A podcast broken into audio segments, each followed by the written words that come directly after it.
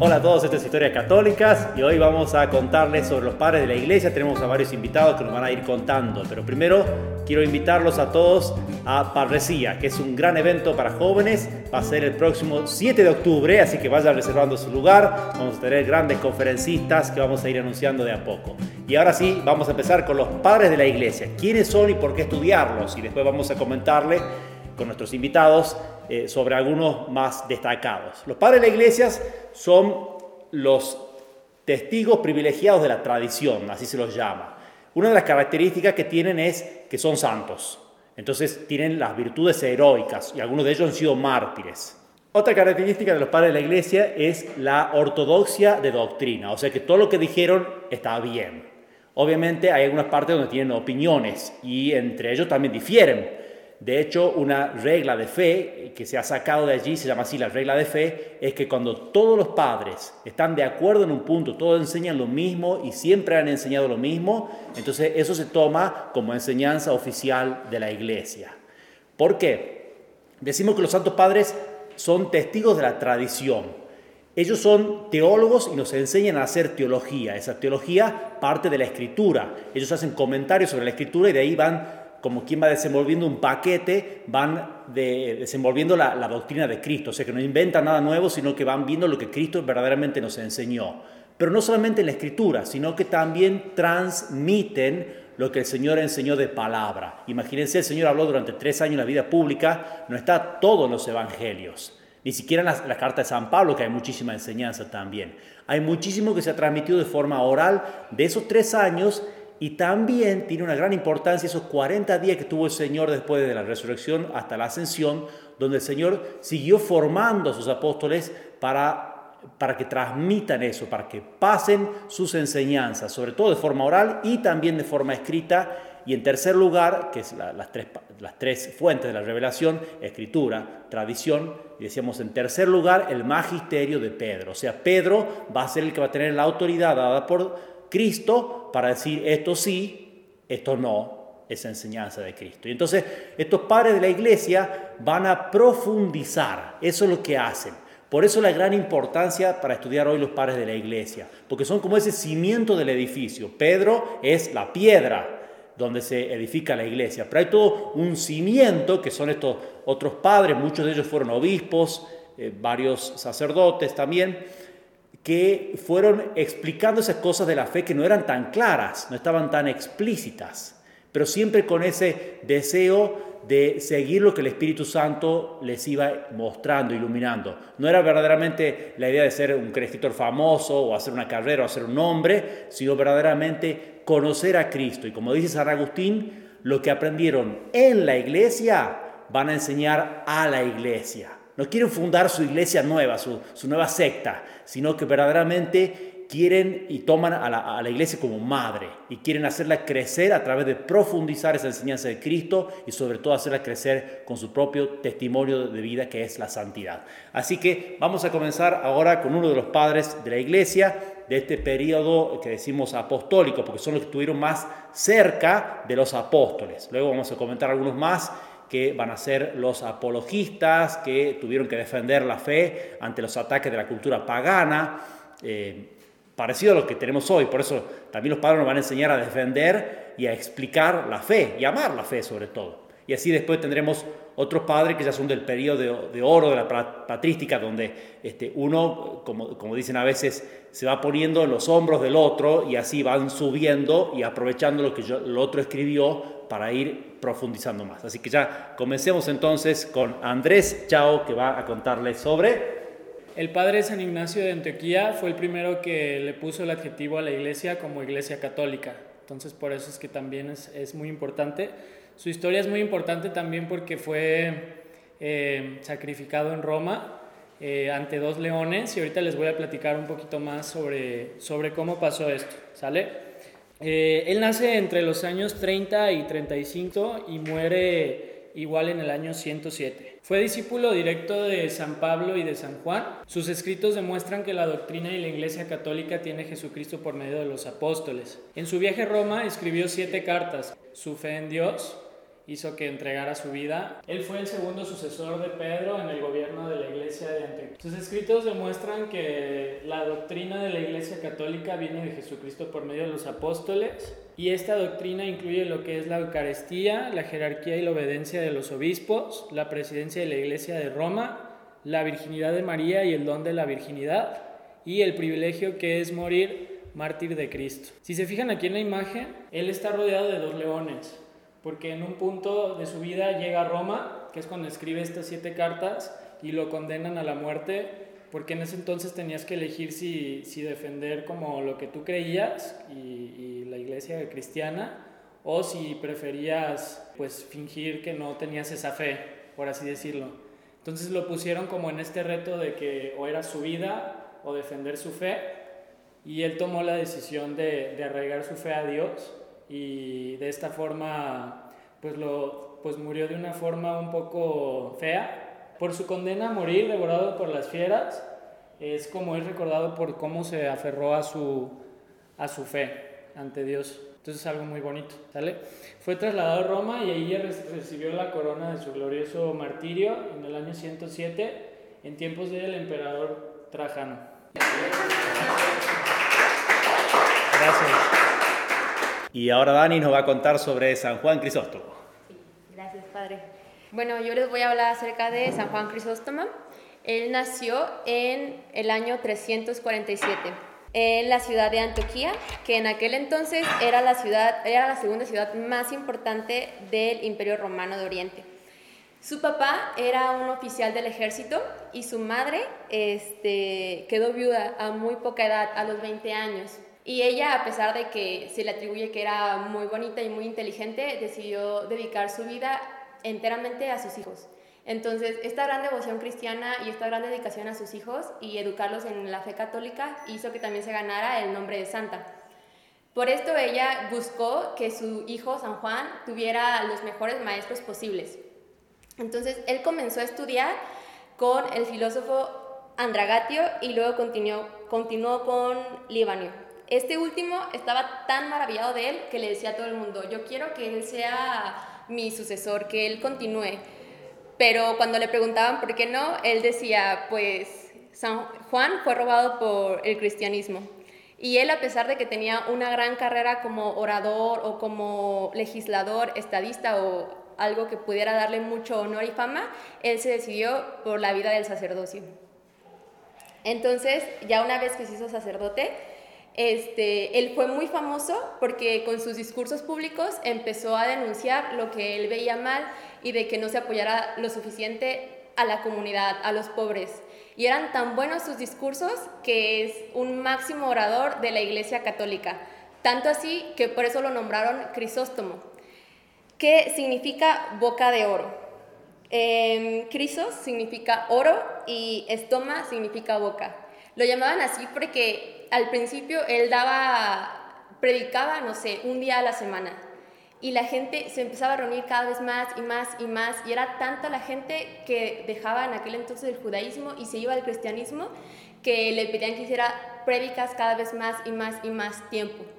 Yo creo que con esto es un gran ejemplo de lo importante que es que el amor de Dios nos incite a conocerlo más y conocerlo más para que con nuestra voz podamos llegar a cada vez a más personas. Cuando se fue haciendo cada vez más importante, él este, fue nombrado arzobispo de Constantinopla y continuó luchando porque se tuviera mayor atención con los pobres y este, a las autoridades imperiales que eran como muy estrictas con ellos. Y por último, murió el 14 de septiembre del año de 407 y las últimas palabras que él dijo fue que toda gracia se le atribuyera a Dios.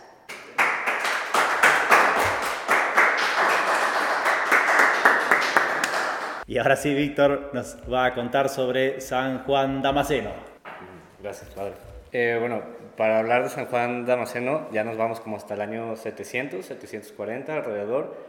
Él también, bueno, su familia tiene una buena posición, de hecho su papá ejerce un puesto como en lo que sería la política de su pueblo y él lo hereda. Y así dicen que de un día para otro dice de que, bueno, no, ya no quiero esta vida, se fue, eh, donó todo lo que tenía a los pobres y dijo, quiero vivir el Evangelio de la mejor manera. Eh, antes de entrar al convento peregrinó por toda Palestina a pie y después entró al monasterio junto con su hermano. Entonces, bueno, ya en el monasterio, en Mar Sabas, eh, se hizo monje y después, durante un tiempo estar ahí, se hace el predicador titular de la Basílica del Santo Sepulcro en Jerusalén.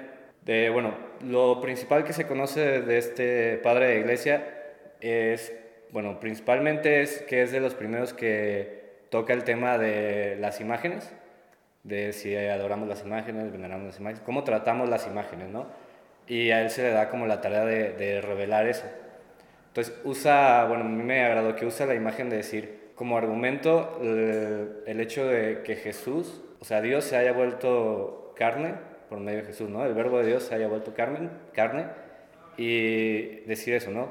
O sea, es la imagen visible del Dios invisible y argumenta decir, entonces, si Dios, que es invisible, tomó una imagen para que lo veamos, se vuelve visible para que nosotros de alguna manera lo sintamos más cercano, por, bueno, puede ser o tiene sentido que las imágenes nos puedan servir para recordar o evocar algo en nosotros, ¿no?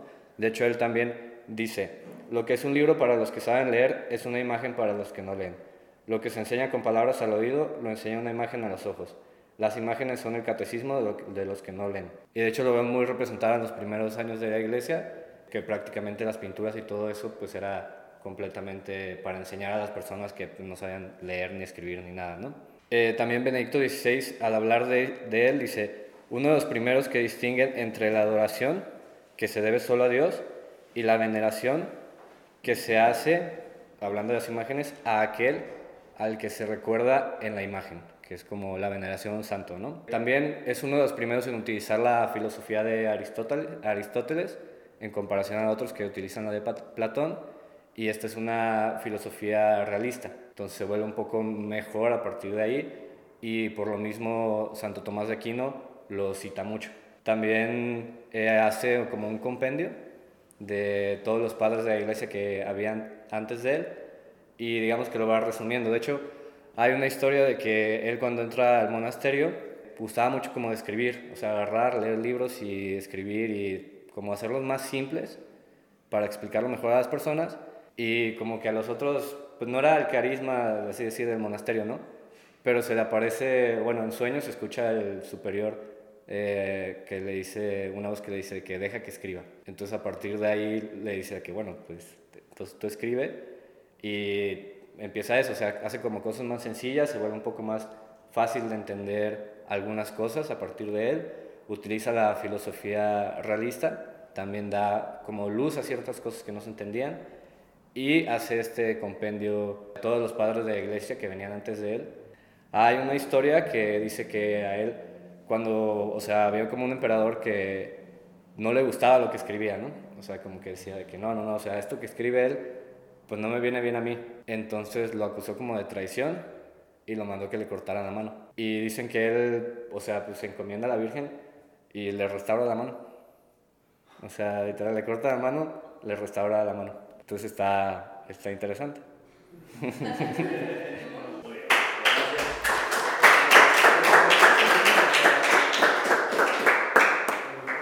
Santo Tomás hace un trabajo de recopilación de todo lo que hicieron los santos padres. Esto es increíble, ¿no? Porque son muchísimos, quizás unos 200, ni siquiera ponen a veces el número, ¿no? Pero porque hay distintos niveles, por decirlo así también. Hay eh, algunos que simplemente escribieron una homilía, lo que tenemos hoy en día es una homilía y nada más. Otros que en cambio escribieron muchos volúmenes, hay uno famoso que es Orígenes, y parte de la fama era porque tenía un mecenas, o sea, alguien que que le pagaba cuatro y a veces hasta ocho secretarios que iban escribiendo lo que él hablaba. ¿no? Entonces, imagínense, hoy en día como la fotocopiadora, eh, cualquiera puede imprimir la cantidad de libros que quiera, pero en ese momento era uno a uno cada libro.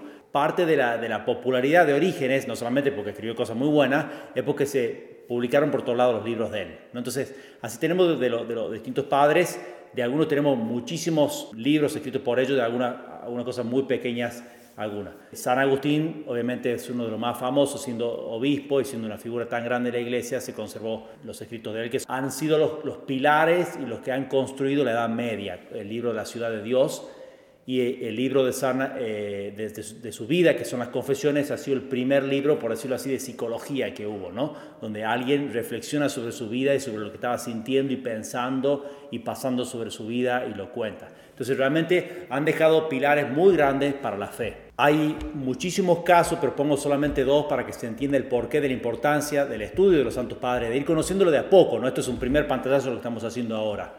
El cardenal Newman, era el líder del movimiento de Oxford, que era este movimiento. Él era un gran predicador de la iglesia anglicana en, Londres y mucha gente lo, lo, admiraba y lo seguía, iba a escuchar sus sermones porque era brillante. Pero él mismo va metiéndose más en la teología, más profundamente, y empieza a tener una especie de crisis de fe anglicana, porque se da cuenta que hay muchas cosas que no cierran, obviamente. Y entonces hay un momento donde casi se está haciendo católico, entonces no sabe qué hacer, habla con otra gente y un poco le aconsejan y un poco lo decide él, se toma un tiempo aparte y se pone a estudiar los santos padres de la iglesia, para ver qué decía la iglesia sobre esas cosas que ellos decían lo contrario, qué decía sobre la Eucaristía, qué decía sobre el sacerdocio, qué decía sobre todo el resto de los, sacramentos, qué decía sobre el Papa, sobre la primacía del Papa. Y entonces empieza a estudiar, a estudiar, y eso lo lleva a convertirse en la fe católica.